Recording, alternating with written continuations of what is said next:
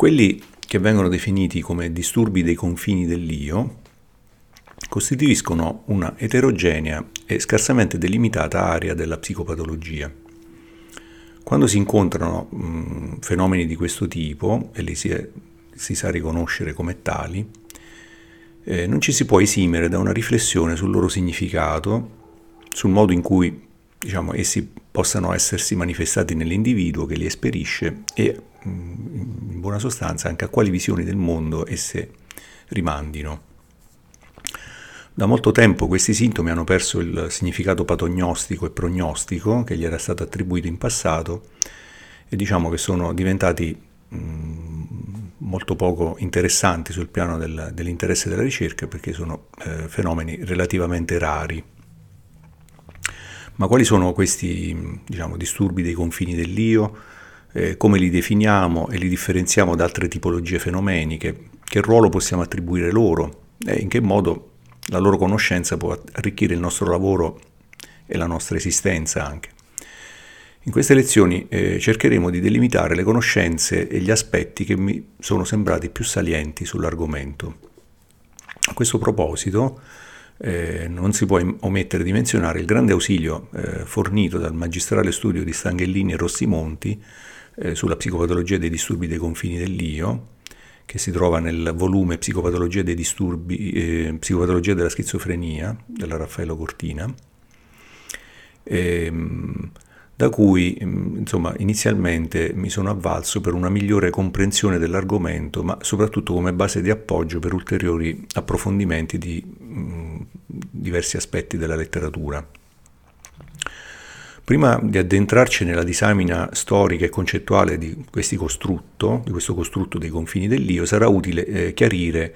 di quali sintomi nello specifico intendiamo affrontare all'interno proprio di questa dicitura, disturbi dei confini dell'io. Quindi definiamo i disturbi dei confini dell'io i seguenti costrutti sintomatologici. Eh, il primo è l'inserzione del pensiero, Qua uso le definizioni del DSM5 che comunque sono appropriate nel caso, cioè sono facili da, da, dire, da descrivere. L'inserzione del pensiero è la convinzione che pensieri estranei siano stati introdotti nella propria mente.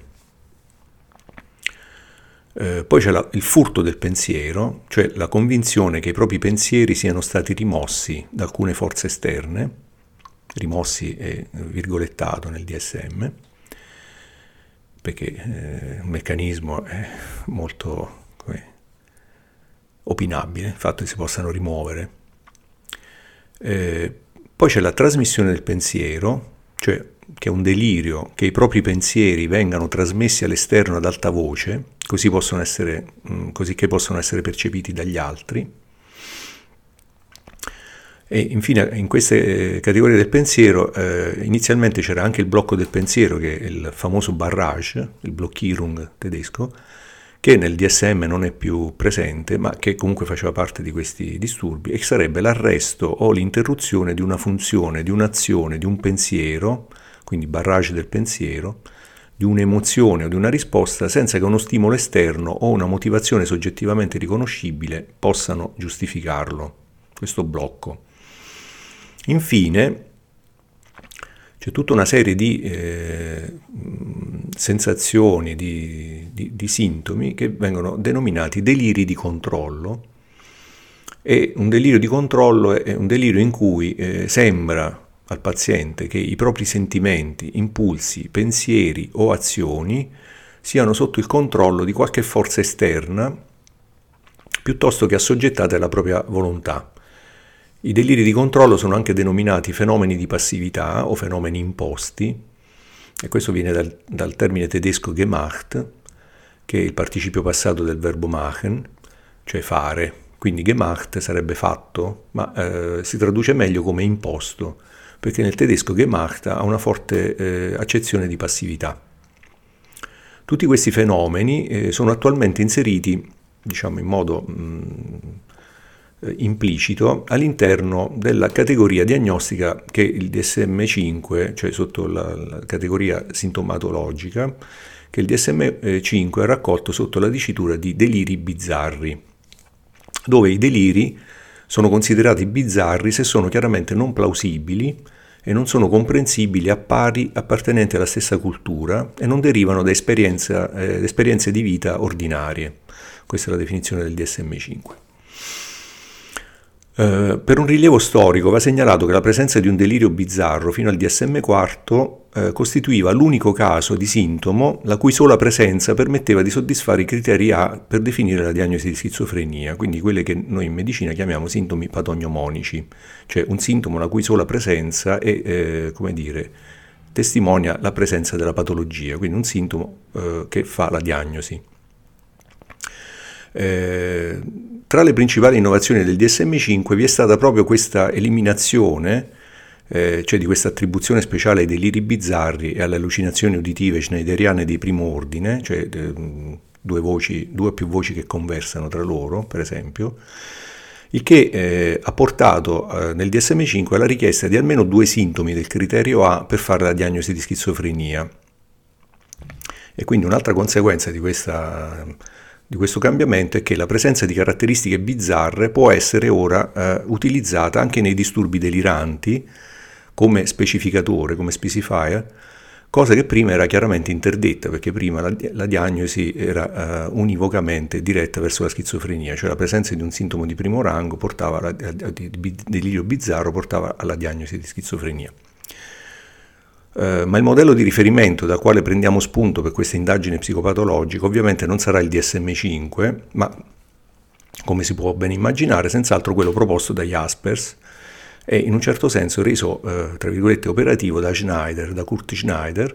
attraverso il concetto di Erst, eh, Erst-Rang-Sintome, cioè i sintomi di primo rango, eh, meglio noti nella letteratura internazionale come First-Rank Symptoms. Nella concettualizzazione di Schneider si intende per sintomo di primo rango un tipo di esperienza che inequivocabilmente denota un vissuto schizofrenico. Dice infatti Schneider, tra le numerose varie- varietà abnormi dell'esperienza schizofrenica ve ne sono alcune che noi chiamiamo sintomi di primo rango, non perché li abbiamo considerati disturbi fondamentali, infatti per Schneider non sono disturbi fondamentali, ma perché essi hanno un'importanza e un peso del tutto particolare ai fini della diagnosi, sia nei confronti della vita psichica non psicotica abnorme, sia della ciclotimia. Questa è una concezione che poi verrà eh, analizzata meglio nelle successive eh, lezioni, quindi cosa mette insieme tutti questi eh, sintomi che, che, che Schneider eh, considera di primo rango. Ad ogni modo, senza l'enorme successo dei sintomi di primo rango nei paesi anglosassoni, oggi l'argomento dei confini dell'io sarebbe probabilmente negletto o comunque molto diverso da come ci si presenta diciamo, alla nostra evidenza. Quindi ritorneremo più tardi alla descrizione di tali sintomi, Tuttavia, preme di rilevare che la questione dei confini dell'io non si esaurisce con l'operazionalizzazione di alcuni sintomi peculiari, o meglio, come specifica Schneider, con dei caratteri distintivi, i Merkmal, ma richiede un lavoro concettuale più complesso. Quindi, fatte le debite premesse, vediamo sommariamente il modo in cui Jaspers inquadra il concetto, il concetto di io in riferimento agli aspetti psicopatologici che lo riguardano. Innanzitutto il problema della coscienza dell'io viene affrontato come penultimo argomento degli otto che abbiamo delineato all'interno della sua fenomenologia, che prevedono quindi in ordine di priorità, cioè in ordine in cui li, li pone Jaspers, quindi prima dell'io ci stanno i seguenti argomenti, che sono l'oggetto, lo spazio-tempo, il corpo, la realtà, i sentimenti e le pulsioni. In quest'ordine, e quindi poi c'è l'io, cioè la questione dell'io. In quest'ordine l'aspetto che per primo si trova indagato, abbiamo detto, è quello dell'oggetto, cioè la coscienza dell'oggetto nello specifico e quindi diciamo, i problemi e le fallacie eh, relative alla percezione in rapporto alla rappresentazione. Ora, la scelta di porre i disturbi della coscienza dell'io, eh, molti argomenti dopo la coscienza dell'oggetto, eh, appare quantomeno opinabile, a mio giudizio, costituendosi l'io eh, da Cartesio in poi come il centro gravitazionale dell'intera impresa filosofica e psicopatologica, quindi, e quindi l'autentico eh, diciamo, soggetto primordiale dell'idea della modernità. Ovviamente agli occhi di Jaspers il costrutto di io eh, già sul piano filosofico non poteva che apparire molto problematico e forse questo è il motivo per cui l'ha messo in, più in fondo. Ora cerchiamo in questa parte introduttiva di comprendere le ragioni di questa problematicità. Innanzitutto bisogna individuare da subito i limiti metodologici che rendono questo lavoro esplicativo così arduo. Eh, diamo infatti per scontato che esista un'entità che noi individuiamo con il termine io, eh, che tale io, almeno su un piano descrittivo, possa essere considerata eh, come un'identità, che tutti abbiamo un'idea univoca rispetto a questa identità e che questa sia dotata di una sua coerenza temporale, eh, che tale concezione si colloca al di fuori di un particolare contesto storico e sociale e che goda di una sostanziale universalità. Cioè viene reificata eh, l'idea che eh, il pronome personale, eh, io, di cui tutte le lingue insomma, non sembra possano fare a meno, sia qualcosa di valido e consistente, magari che abbia retto anche a una qualche prova di falsificabilità. In realtà eh, il concetto di io assume storicamente spessore solo da Cartesio in poi, prima di lui si parlava infatti solo di coscienza secondo un'accezione morale, sul piano filosofico ovviamente. Il cogito ovvero l'io pensante, diventa da Cartesio in poi il metro di ogni conoscenza. Eh, salvo che poi nel pensiero empiristico inglese si inizia a fare largo un atteggiamento di scetticismo radicale, ad esempio con Hume, il quale arriva ad affermare che l'io non consiste in altro che un fascio di percezioni. Eh, solo con l'affermazione dei principi dell'illuminismo, quindi con Kant e successivamente con l'avanzata della, eh, della filosofia dell'idealismo, in particolare poi col pensiero di Fichte, eh, l'Ichdenke kantiano, cioè l'io penso, si assolutizza in quella che per molti decenni a venire sarà considerato il vero principio ordinatore dell'universo, ovvero l'affermazione del soggetto trascendentale che agisce come unità indivisibile e razionale. In questa fase si assisterà a un'oscillazione tra concezioni, diciamo, sostanziali dell'io, cioè l'io come sede dell'identità personale e eh, in contrapposizione a questa a concezioni di tipo invece funzionale, cioè l'io come principio unificatore dell'esperienza e delle condotte umane. Eh, la crisi dell'io, quella che viene chiamata anche la dissoluzione dell'io, inizia però a metà del secolo XIX ad opera di, ad opera di Schopenhauer il quale ne, eh, il mondo come volontà e come rappresentazione mette in dubbio la, eh, questa granitica costruzione di un io razionale, eh, ponendo al di sopra di esso, a governo quindi della nostra esistenza, la volontà di vita, che diventa un principio irrazionale e cieco, eh, peraltro eh, come dire, impescrutabile dal punto di vista della rappresentazione, cioè dal punto di vista dell'io. Successivamente eh, a Schopenhauer, Kierkegaard nella malattia mortale, così come hanno fatto poi tutti i filosofi del, del filone esistenzialista, eh, dopo di lui, pone come base costitutiva dell'essere umano il concetto di disperazione o di angoscia, che quindi rappresenta per lui la malattia mortale. Eh, la questione della malattia mortale implica una problematicizzazione che riguarda l'essenza dell'io, cioè si tratta di una sorta di portato obbligatorio all'idea di autocoscienza, il limite che l'io incontra nel suo rapporto con se stesso si manifesta nella disperazione, poiché vi è sempre un oiato tra ciò che l'io pone come ideale di realizzazione nella singola personalità e ciò che è nelle sue possibilità effettive. In questo ritroveremo molte eh, tematiche che, nella, che animeranno insomma, il discorso di Freud, l'ideale dell'io, eccetera. Pertanto Kierkegaard afferma che l'io, e qua è la definizione un po' pazza, eh, questo io è un rapporto che si rapporta a se stesso oppure è nel rapporto il rapportarsi che il rapporto si rapporta a se stesso. L'io non è il rapporto ma è il rapportarsi a se stesso. Eh, prosegue dicendo l'uomo è una sintesi di infinito e di finito, di tempo e di eternità, di possibilità e necessità, insomma una sintesi. Una sintesi è un rapporto tra due principi. Visto così l'uomo non è ancora un io eh, c'è in questa definizione, c'è in Kierkegaard, l'emergenza della tematica dell'inconscio e quindi dell'impossibile unità dell'io come principio saldo della razionalità. Eh, un ulteriore scatto, e quindi solo a partire da Nietzsche, eh, però eh, si inizia fortemente a dubitare circa l'unità dell'io. Eh, per questo autore l'io è una finzione che risulta da forze eterogenee da desideri, volizioni, che sono irriducibili a una identità. L'io, afferma Nietzsche, è una costruzione del pensiero, niente più di questo, quindi dello stesso valore di materia, cosa, sostanza, individuo, scopo, numero, quindi solo una finzione regolativa col cui aiuto si introduce, si inventa eh, in un mondo del divenire una specie di stabilità e quindi di, virgolette, conoscibilità. Questo lo, lo troviamo nei frammenti postumi. Eh, intendendo mh, quindi Nietzsche con ciò che tale concetto non ha, cioè questo concetto dell'io, non ha alcuna validità teorica e pratica, è in fondo nient'altro che un mero prodotto della grammatica del linguaggio naturale. Tutto questo percorso filosofico, diciamo, che passa per Schopenhauer, Kierkegaard e Nietzsche, ha aperto di fatto la strada alla psicodinamica. Infatti, non facendo proprio le assunzioni radicali di Nietzsche, ma comunque muovendo da esse, Freud eh, postulerà un io come elaborazione secondaria di una realtà non egoica, che chiamò S, in una relazione di dipendenza nella quale l'io si trova come mediatore tra le esigenze pulsionali, il rigore delle regole introiettate e il mondo esterno. Non sembra un caso eh, quindi che le prime concettualizzazioni sull'io e sulle sue funzioni provengano da Freud, dal quale tutto il dibattito fenomenologico sull'argomento eh, si è originato. Allo stesso modo, la paternità del concetto di confini dell'io è sempre di matrice psicodinamica. Si deve a Viktor Tausk, che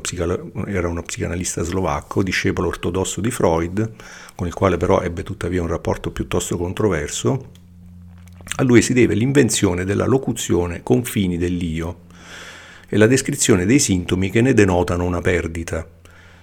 Eh, nel, diciamo, in un lungo articolo che si chiama Sulla genesi della macchina influenzante nella schizofrenia,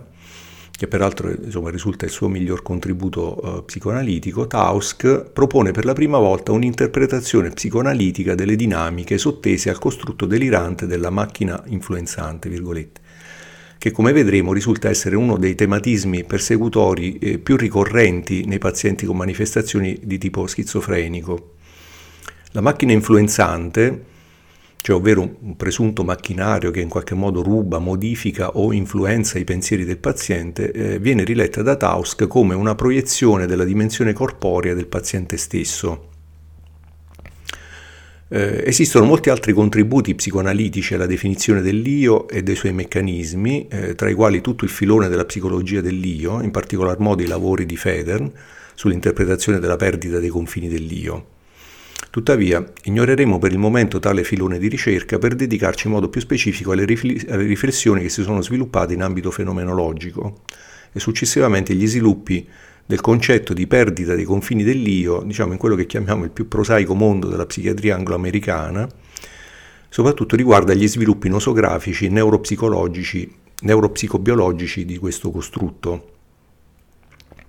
Eh, prima di questo lavoro, tuttavia, ritengo utile ricordare che sebbene i termini io e i confini dell'io siano stati coniati tardivamente, le descrizioni di pazienti ai quali oggi attribuiremmo un disturbo dei confini dell'io non mancano eh, certamente nella storia della psichiatria. Una recente rassegna di Kenneth Kendler e di Aaron Mishara, che riguarda l'intera letteratura a partire dagli inizi dell'Ottocento, infatti ha individuato numerose descrizioni di sintomi che riguardano il blocco, l'inserzione, il furto e la trasmissione del pensiero, nonché numerosissime descrizioni di fenomeni di passività o di deliri di controllo. Già dal 1810, per esempio, Aslam aveva descritto il caso eh, di James Tilly Matthews, che è un paziente che era ricoverato al Bedlam di Londra, cioè il manicomio di Londra, per pazzia, per insanity, in cui era chiaramente rilevabile un delirio di furto e di inserzione del pensiero, che il paziente avvertiva ad opera di una, virgolette, influencing machine, cioè una macchina influenzante, che era una specie di telaio aereo che produceva pensieri, un thought making, e mediante questo un neologismo intraducibile, una sorta di kiting, cioè di aquilonaggio, diciamo l'equivalente eh, tecnologico del nostro 5G in questo periodo, cioè questo aquilonaggio era una sorta di atmosfera magnetica, questo, diciamo, questa macchina influenzante era in grado di inserirgli eh, i pensieri nella testa. Eh, senza comunque andare troppo indietro, eh, si può citare Krepelin, che è molto più recente, quindi 1896, che nel suo trattato, all'interno del capitolo sulla demenza precox, introduce l'argomento e dice molto spesso la perdita dell'autodeterminazione diventa palese alla coscienza dei malati, in quanto si sentono dominati da una volontà estranea. Avvertono distintamente che le loro azioni non sono la conseguenza dei loro pensieri e delle loro aspirazioni e si sentono costretti a compiere azioni che in realtà non vorrebbero fare. Credono di essere costretti dall'esterno, ipnotizzati, magnetizzati, suggestionati da, lontani, da lontano come un automa, credono di dover pensare, parlare, agire come viene loro imposto. Sono specialmente gli eccitamenti sessuali che vengono attribuiti da parte dei malati a tali influenze esterne. Eh, nella sua trattazione sulla demenza precox, eh, però, eh, questi sintomi per Crepeli non assumono alcun valore patognostico né vi si accennano ulteriori spiegazioni o modelli interpretativi. Si tratta di una semplice descrizione di un gruppo di sintomi all'interno di altre descrizioni, peraltro molto più dettagliate, di altri sintomi psicotici. Non sfugge all'attenzione di Krepelin la presenza di questi sintomi e neanche la comune matrice dell'estraneità e dell'imposizione dall'esterno, quindi questo fatto del Gemacht, eh, che assumeranno invece molta più importanza successivamente, ma ad essi eh, sommariamente Krepelin dedica poca attenzione eh, nel suo trattato infatti profonde intere pagine sullo stato della tiroide dei pazienti con demenza precox e solo poche righe su quelli che solo eh, pochi decenni dopo diventeranno gli unici presunti sintomi patognomonici della schizofrenia. Lo stesso Bloiler eh, nel 1911 nel suo Schizofrenia, Demenza Precox, Other Group delle schizofrenine, eh, dedica decisamente più attenzione, d'altra parte insomma, non potrebbe essere diversamente, dato che la descrizione della sintomatologia della schizofrenia occupa da sola ben 150 pagine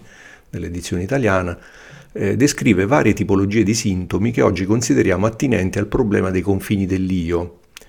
eh, ma ehm, secondo un ordinamento diverso da quello più recente. In generale include i fenomeni di blocco e furto del pensiero all'interno di un lungo paragrafo sul disturbo delle associazioni che considera in definitiva il vero sintomo fondamentale della schizofrenia. Eh, rispetto al blocco del pensiero non emerge la chiave interpretativa dell'estraneità e dell'imposizione, ma una semplice interruzione del flusso associativo. Eh, rispetto al valore da attribuire a tali sintomi sul piano diagnostico, Bloiler non sembra avere dubbi. Cioè dice, se alla domanda lei ha subito un furto del pensiero, il paziente risponde subito di sì e se poi eventualmente descrive che cosa intende, allora si può fare la diagnosi di schizofrenia con sufficiente certezza. Almeno finora non abbiamo trovato alcuna eccezione. Invece nel, nel paragrafo intitolato La persona, e quindi inserito nella descrizione dei sintomi accessori della schizofrenia, Bloiler scrive, Bloiler scrive L'io può subire diverse trasformazioni, la perdita del sentimento di essere attivo e soprattutto l'incapacità di dirigere i pensieri privano l'io di componenti essenziali. Il processo associativo imbocca vie inconsuete. Tutto può sembrare diverso da prima, la propria persona e il mondo esterno. Non di rado un pezzo della personalità si distacca e viene attribuita ad un'altra persona. Questo processo eh, eh Bloyer lo chiamerà transitivismo i pazienti ritengono che le loro allucinazioni e le loro azioni siano vissute da altre persone. Un'azione del malato non è soltanto trasferita transitivamente su di un'altra persona, ma addirittura l'altra persona viene associata riflessivamente al paziente. Questi casi di personificazione sono rari, questo lo chiama personific- appersonazione o personificazione, senza, anche senza manifestazioni di transitivismo. Il malato crede di fare e di sapere quello che altri fanno o sanno. Con questa descrizione eh, Bloiler introduce la tematica del transitivismo a personazione che, come, diciamo, che ha avuto, come vedremo, un certo seguito in ambito fenomenologico in anni più recenti. Si impongono a questo punto anche alcuni richiami all'importanza che fenomeni cosiddetti dei confini dell'io hanno avuto storicamente anche nel mondo della psicopatologia francese e questo è avvenuto soprattutto nei lavori di Janet e di De Clerambault che non solo conoscevano bene tali sintomi, ma li avevano descritti nei minimi dettagli. Fenomeni come la trasmissione, il furto, l'inserzione del pensiero, i cosiddetti automatismi di comando, eh, non solo vengono menzionati numerosissime volte nell'opera di questi due autori, ma subiscono una classificazione fenomenica all'interno del generale concetto di automatismo. Del resto l'automatismo psicologico è un'invenzione di Janet. È difficile dare una definizione di ciò che questo autore intendesse con questa locuzione di automatismo, ma diciamo per semplice esigenza esemplificativa valga il, quello che è il sottotitolo della sua stessa opera, l'automatisme psychologique, cioè è un saggio di, spe, di psicologia sperimentale sulle forme inferiori dell'attività ima, umana. Cioè, in altre parole, la malattia riconduce la vita mentale alle sole attività inferiori. Questa concezione peraltro coeva alla distinzione tra sintomi positivi e negativi di John Huggins Jackson, che tanta influenza ha generato anche in epoche recenti sulle teorie psicopatologiche e sulla nosografia dei disturbi psicotici.